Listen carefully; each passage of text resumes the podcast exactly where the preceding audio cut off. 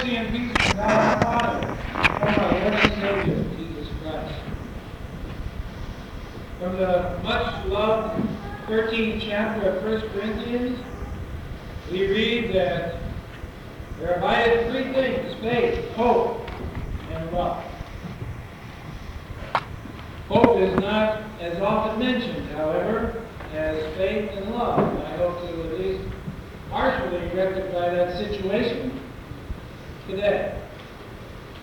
Psychiatrist Karl Menninger has noted that the Encyclopedia Britannica prints column upon column on faith and love, but nothing on hope. And yet hope is one of the big three. Martin Luther said everything that is done in the world is done by hope. What is hope? Biblical hope is more than just a wish list. It's a conviction of an unseen future. It is the conviction that tomorrow will be better than today and that the future is bright with promise. I wonder how many of you feel that way today. Throughout this land, there is a kind of pall of hopelessness that is in evidence in so many ways. People are not real optimistic about that which is to come. There are people who are lacking in hope. How about you? Do you believe with all your heart tomorrow will be better than today? That the future is bright with promise? Hopelessness comes through many ways. The feeling that there's no way out. That things are bleak and they're not going to get any better. Might come through an illness. You hear about that you have this dreaded disease. Hopelessness starts to sink in. Or it might be financial worries. Or it might come through a difficult marriage and you see no way out, no hope that your spouse will ever change. You're sad and depressed about it. Or perhaps it comes through uh, the child raising process. You've been through so much with your children and you just don't know if there's any sign that this child is going to turn out all right. Or maybe it's just a general emptiness, a gen- general meaningless about life. You just keep going through the motions, but it doesn't seem like there's really much purpose to it. These are some of the reasons that people experience a sense of hopelessness. But really, you do have hope. There is only one truly hopeless place, and that is hell. In hell there is no hope because there is no God. And the future will never be better than, than the present. Dante, in his Inferno, a famous literary work of the Middle Ages, had over his entrance to hell these words, Abandon all hope, ye who enter here. But you're not in hell. You're on earth. You're in a place where there is hope. And God's grace is still available to you, and God's power is still here. Hopelessness is godlessness. But the feeling of depression and temptation to hopelessness is something we all do experience if we are honest with ourselves and with each other. Even the great saints of old experienced depression, the temptation to hopelessness. Martin Luther had his bouts with depression. Charles Spurgeon, the Prince of Preachers from the 19th century, experienced periodic depressions.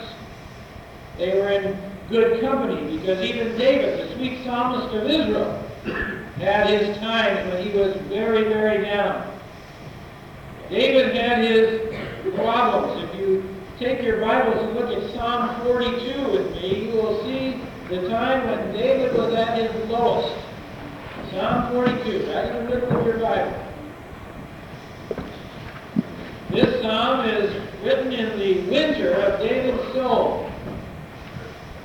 This was the January of his life. Christmas is gone. Spring seems like it's oh so far away. And you're in the middle of long, dark days and cold weather. It is a time when you just have to have faith that things are going to get better. And that's the way it was in David's life when he wrote Psalm 42. most likely at a time when he was exiled from his own throne by his own son, Absalom. As I read Psalm 42, perhaps you will be able to identify with some of the feelings you feel coming out of this psalm. Ask yourself as I read it, how does David feel? Why does he feel this way? What questions does he ask? And how does he himself out of how he feels? Because these are the same things that you need to do in your life if you're going to live a life of hope. Read with me silently as I read out loud. As the deer pants for streams of water, so my soul pants for you, O God. My soul thirsts for God, for the living God. When can I go and meet with God? My tears have been my food day and night, while men say to me all day long, Where is your God? These things I remember as I pour out my soul, how I used to go with the multitude, leading the procession to the house of God, with shouts of joy and thanksgiving among the festive throng. Why are you downcast, O my soul? Why so disturbed within me? Put your hope in God, for I will yet praise him, my Savior and my God. My soul is downcast within me. Therefore I will remember you from the land of the Jordan, the heights of Hermon, from Mount Mizar. Deep calls to deep, and the roar of your waterfalls, all your waves and breakers have swept over me. By the day the Lord directs his love, at night his song is with me, a prayer to the God of my life. I say to God, my rock, why have you forgotten me? Why must I go about mourning, oppressed by the enemy? My bones suffer mortal agony as my foes taunt me, saying to me all day long, Where is your God?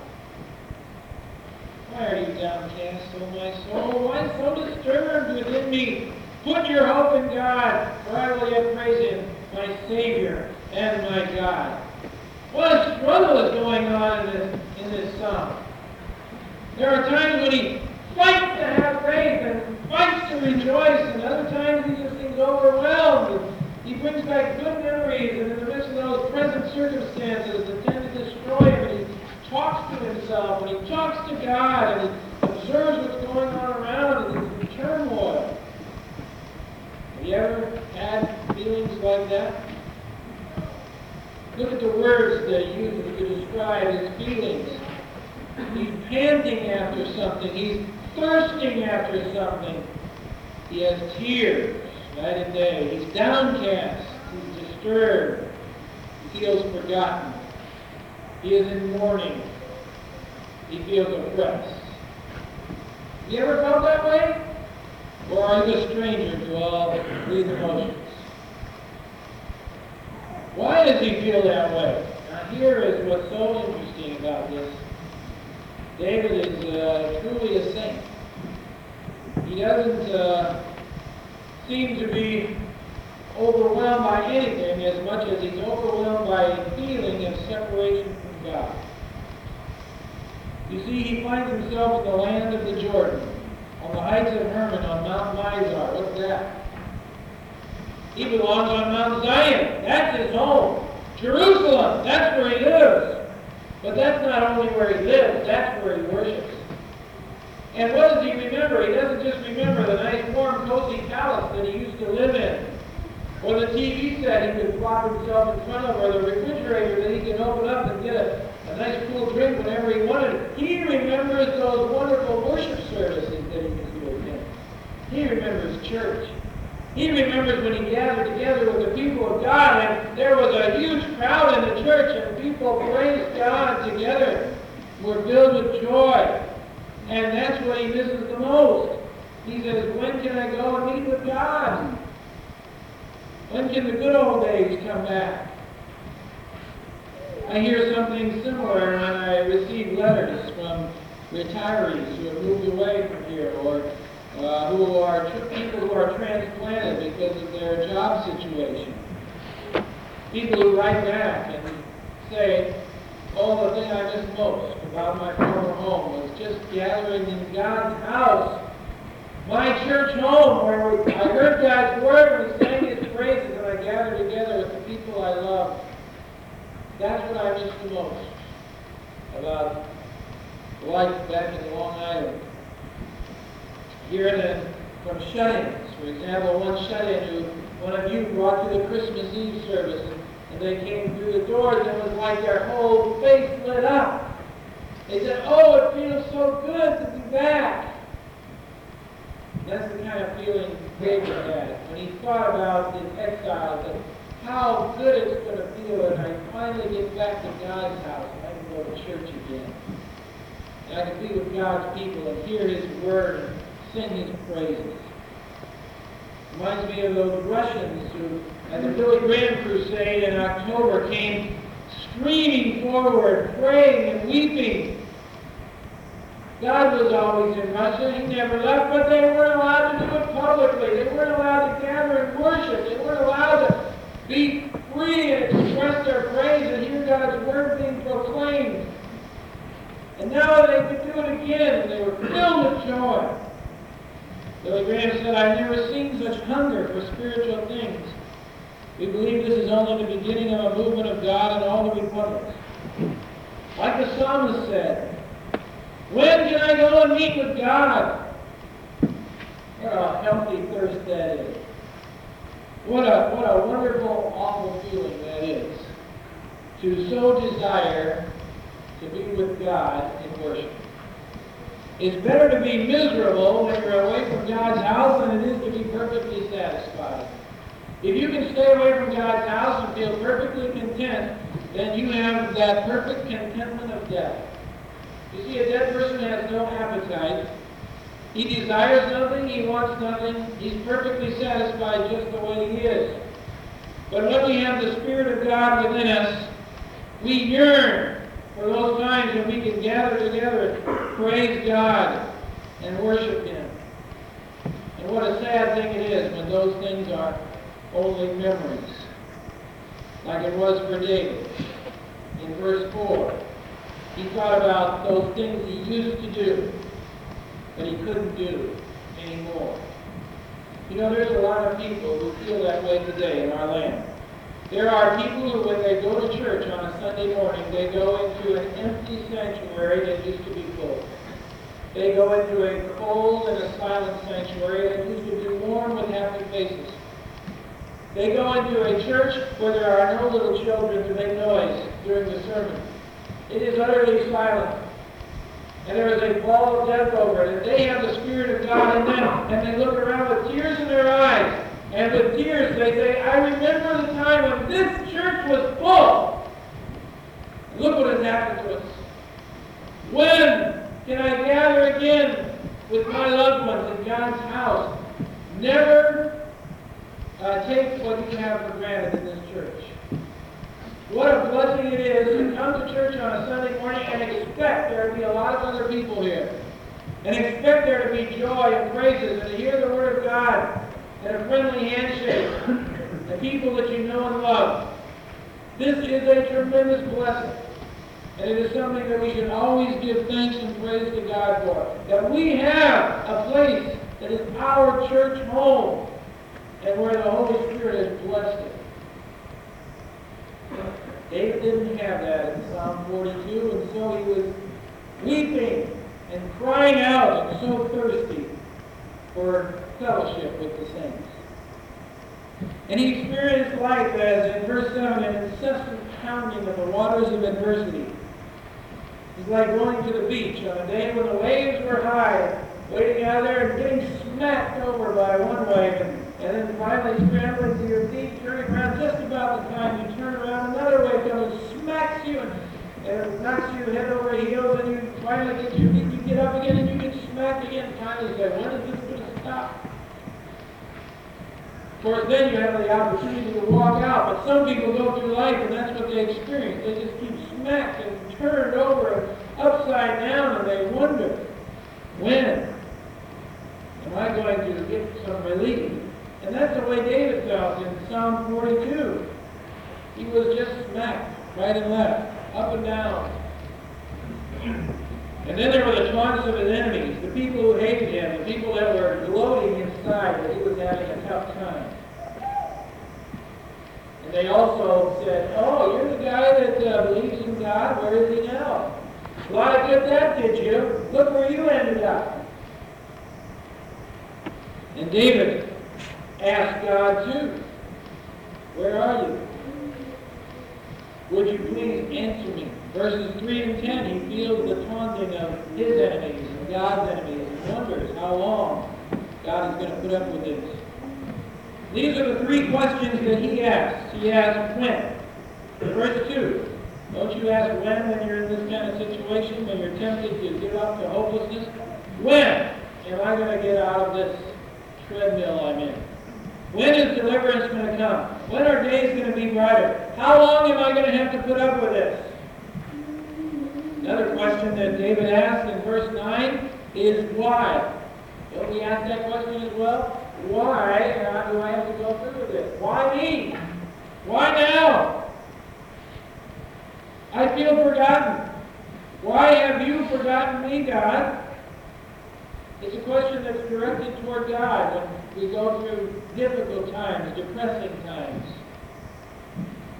And another question is a question that we ask ourselves. If we are truly God's people, we ask, why am I so downcast and disturbed? I'm not supposed to be this way. I'm a Christian. I, I shouldn't be depressed, but I am. Why? Then David starts to preach to himself. He finds his answers. Know, sometimes you just have to do that to yourself. You just have to sit yourself down and stare yourself in the face and start preaching at yourself. And that's what David did. He used self-talk. I've read from some of these uh, programs that are supposed to help you to be a successful person that uh, your success depends on how you talk to yourself. If you are a person who says, I can't, I give up, it's hopeless, I quit, then you will never succeed. You have to speak positively to yourself. And that's what David does. But his hope is not all in himself. He's not talking about, you can do it. But he's saying, put your hope in God. And there's a big difference between self-confidence and confidence in God. Put your hope in God. Many turn away from God in the day of trouble. And what a tragedy that is. For your day of trouble is your day of decision. Where will you look for for hope? So many people, when they begin their walk with the Lord, if they are not mature in that walk, they assume that everything is going to sail along easy for them, as long as they're good. But the examples of our Holy Scripture tells that that's not going to be true. You're going to have tough times. And what you do in those tough times will determine your destiny forever. Either you will turn back to God and go straight for Him, or else you will turn away from Him and say, You disappointed me, God, and I'm mad at you, and I'm not going to go to your church. I'm not going to hear your word. I'm going to hope in something else. But what a tragic decision that is, because hope placed anywhere else is misplaced hope. And it leads to hopelessness. The farther you move from God, the farther you move toward hopelessness. The scriptures repeat over and over how important it is to place your hope in God and let Him be the focus of your hope. Psalm 38:15, In Thee, O Lord, do I hope. Thou wilt hear, O Lord, my God. Psalm 71, verse 5. Thou art my hope, O Lord God. I will hope continually and will yet praise Thee more and more. Psalm 130, verse 7. Let Israel hope in the Lord, for with the Lord there is mercy. Psalm 146, verse 5. Happy is he whose hope is in the Lord, his God. Jeremiah 17, 7. Blessed is the man whose hope the Lord is. Joel 3, verse 16. The Lord will be the hope of his people. 1 Peter 3.15, faith and hope should be in God. Don't place your hope in anything else or anyone else. Don't place your hope in the doctor if you are sick. Don't place the hope, your hope in the lawyer if you've been sued. Don't place your hope in your pastor. Don't place your hope in the government. Don't place your hope in yourself. If you're going to have hope, you need God. That's the only place you're going to get it. And if you're going to have God, you need Christ. There are those who seek after God but avoid Christ. There is no hope to be found apart from God, and there is no God to be found apart from Christ. The psalmist says to himself, Put your hope in God, my Savior. Colossians 1.27 says, Christ in you, your hope of glory. 1 Timothy 1.1, Paul speaks of the Lord Jesus Christ, which is our hope. Titus 2, verse 13, looking for that blessed hope and the glorious appearing of the great God and our Savior, Jesus Christ. If you are going to find hope, you must come directly to Jesus Christ. As Moses lifted up the serpent in the wilderness, so that all who were stricken by the plague would gaze at that serpent and be healed, so the Son of Man must be lifted up, so that all who believe in him will be saved, so that all who gaze at him might have their hope renewed. You've got to focus on Jesus Christ. He is God in the flesh. He is God's answer to your hopelessness, and there is none other. There is one God and one mediator between God and man, the man, Christ Jesus. There is no salvation in any other name given among men. If we are going to find Christ, then we must go to the cross. Some use the name Christ but think of it as a sort of an ethereal godly, godliness that resides in the heart of every man. They call it the Christ in mankind. This is not anything but an illusion.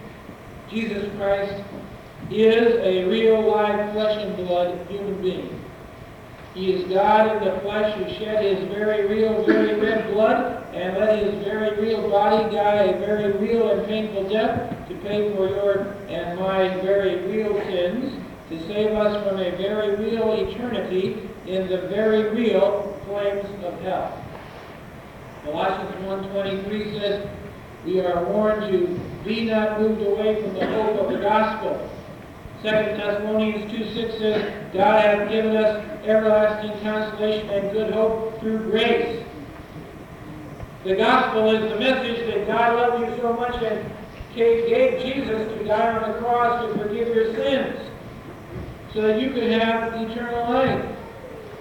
And that's what grace is, a free gift given to you through Christ and through his merit and his accomplishments on the cross. The cross is where hope is born.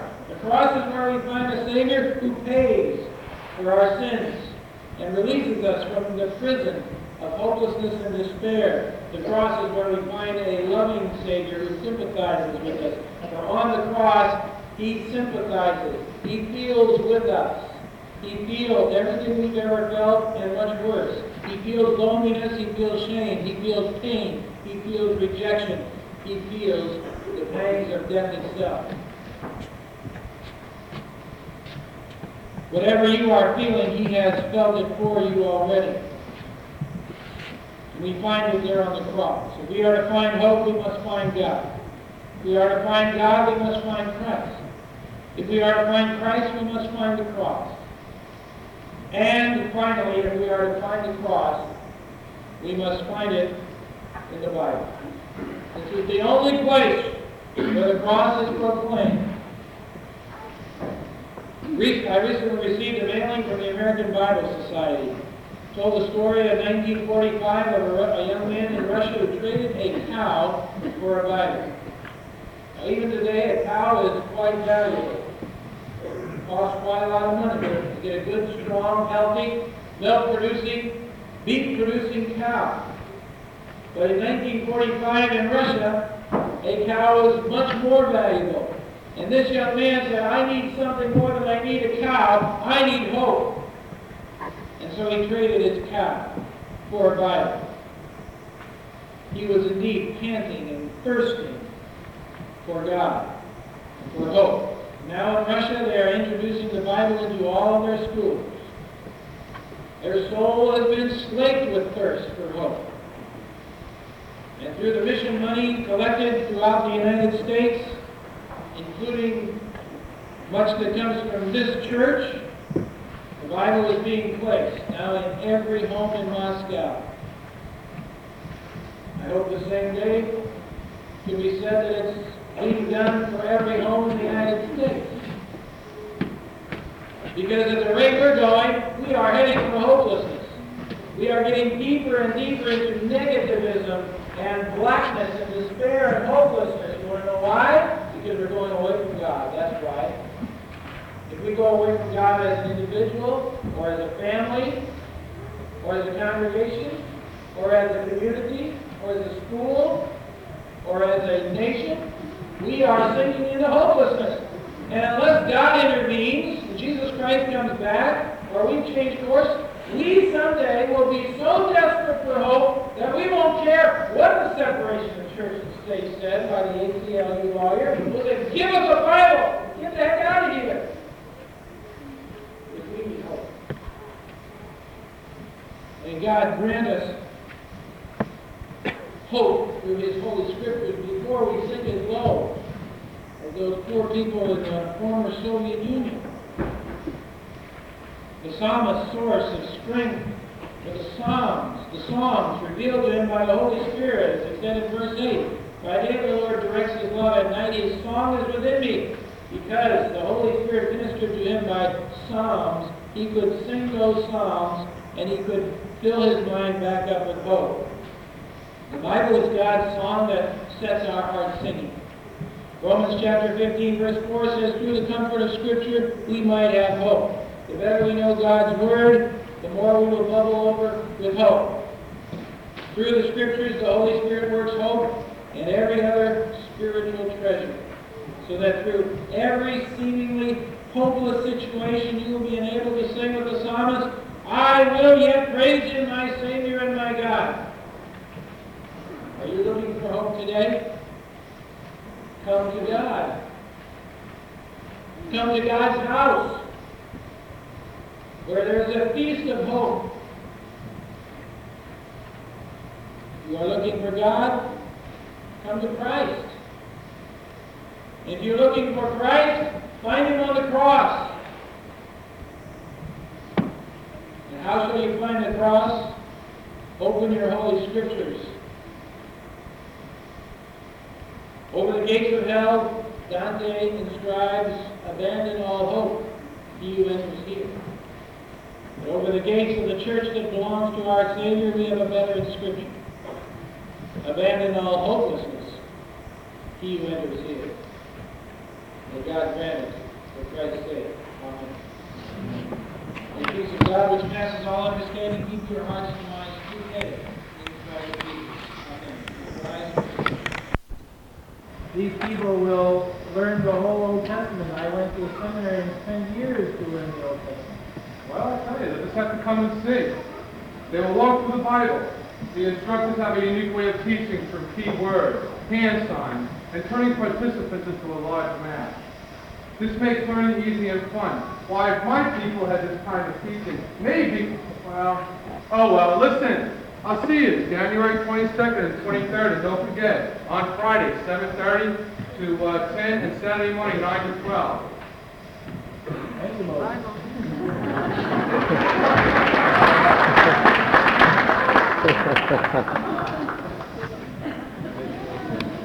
Moses has given you the word. Uh, the sign-up table is right there in back, and uh, we'd like you to sign